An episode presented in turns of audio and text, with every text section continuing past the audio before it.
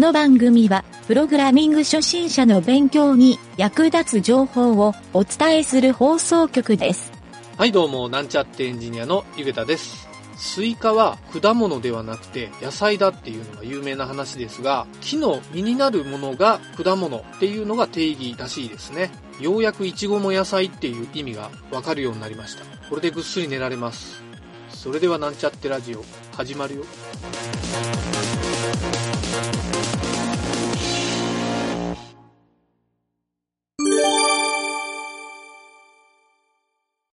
はい、それでは PHP の学習のコーナー。今回も引き続き文字列操作について学んでいきたいと思います。はい、まず最初はですね、正規表現について、えーちょっとサンプルをですね、言ってみたいと思います。はい、PHP のですね、正規表現は何個か便利な関数があるんですが、基本的には同じ使い方をするので、やり方を覚えておくと便利に使えると思います。またですね、積表現は文字列操作として簡単な説明だけするんですが、また後ほどですね、正規表現っていう枠を取ってしっかりと学習したいと思うので、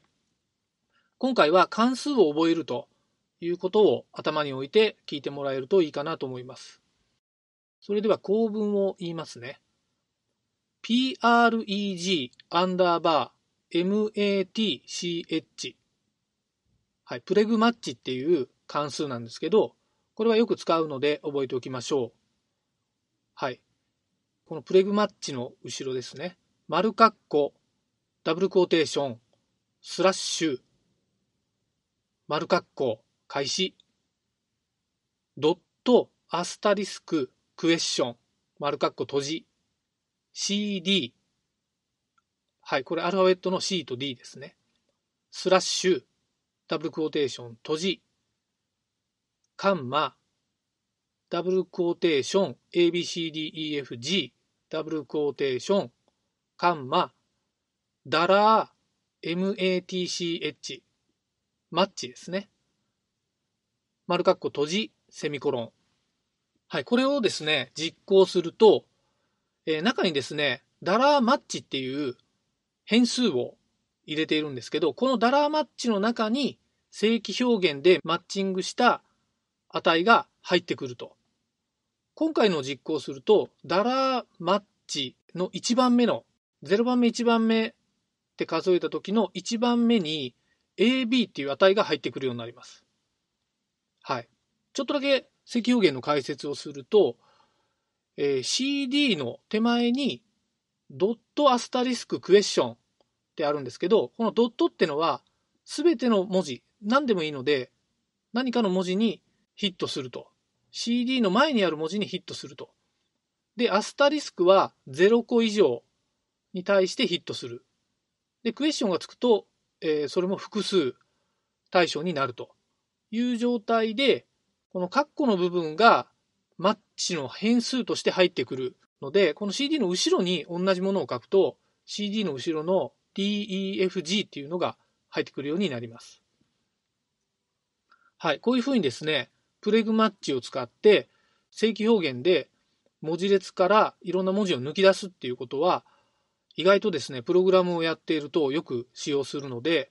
これはですね、ぜひとも習得しておいた方がいい関数ですね。はい、それでは次なんですが、次はですね、置換処理っていうのをやってみましょう。置換っていうのは置き換えですね。置き換え処理。はい。とりあえず構文を言いますね。ダラー A イコール str アンダーバー replace これは str リプレイスっていう関数なんですけど、これに丸括弧開始。ダブルクォーテーション A ダブルクォーテーション閉じ。カンマ。ダブルクォーテーションハイフン。ダブルクォーテーション閉じ。カンマ。ダブルクォーテーション ABCDEFG ダブルクォーテーション閉じ丸括弧閉じセミコロンはいこれを実行するとダラ A にはですねハイフン BCDEFG っていう文字列が入っている状態になります。はい、ちょっとこれの解説をすると、str リプレイスっていう関数は、まずですね、第一引数の部分。これがですね、置き換えをする対象の文字列。はい、今回は A だったんですが、これは AB にすると AB の部分が入れ替わることになります。今回は A だけだったので A の部分が入れ替わってると。で、第二引数は入れ替えをする文字ですね。はい、今回はハイフンに入れ替えてみました。で、3つ目の引数は置き換え対象になる文字列の全体ですね。はい、こんな感じでですね、文字列をいろいろ変更させてですね、日付なんかもこれで、えー、1日を2日に変更したり、2日を3日に変更したりっていうこともできます。はい、これをですね、ちょっと便利にして、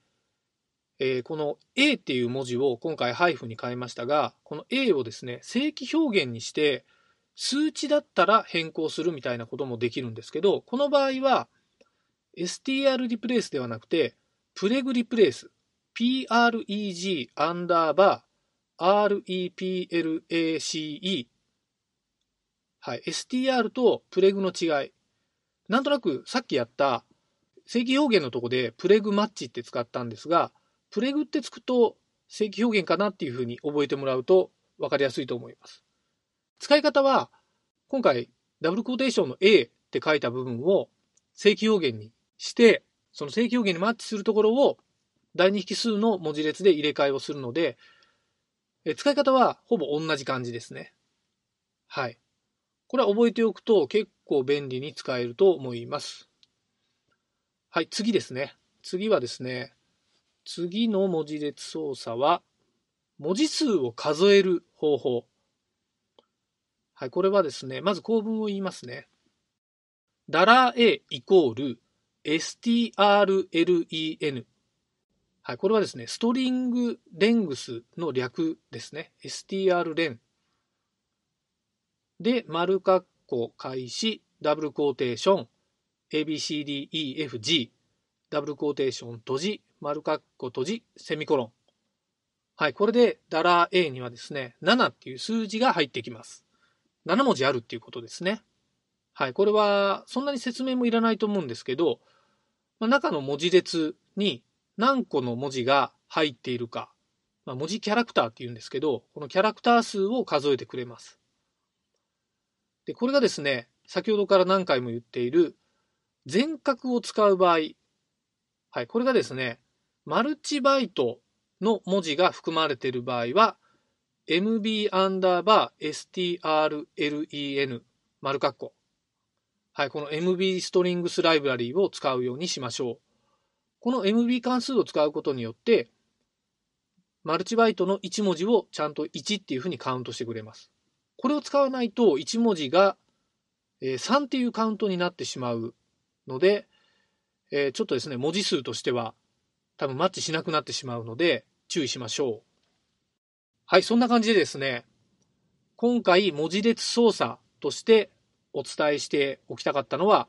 とりあえず基本的なところとして以上になります。はい。途中でですね、何度もマルチバイトっていう言葉がたくさん出てきたと思うんですけど、日本語の扱いっていうのは、プログラムでは結構難しい場面とか、よくトラブルになる可能性も、まあ、エラーになったりする可能性もあるので、えー、そこはですね、ウェブサイトはさらに文字エンコードっていう扱いもあるので、まあ、実はそのシフト JIS とか EUCJP あと UTF-8。はい。まあ、他にも世界的なマルチバイトコードみたいなのはいっぱいあるので、そういった文字エンコードの扱いはですね、ちょっとレベルが高い話になるので、今回はそれについては触れませんが、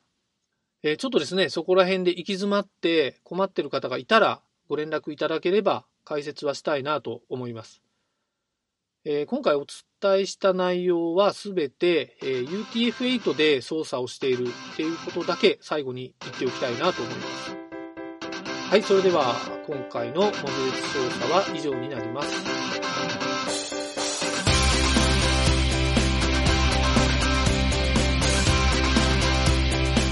番組ホームページは http コロンスラッシュスラッシュ mynt.work スラッシュラジオスラッシュ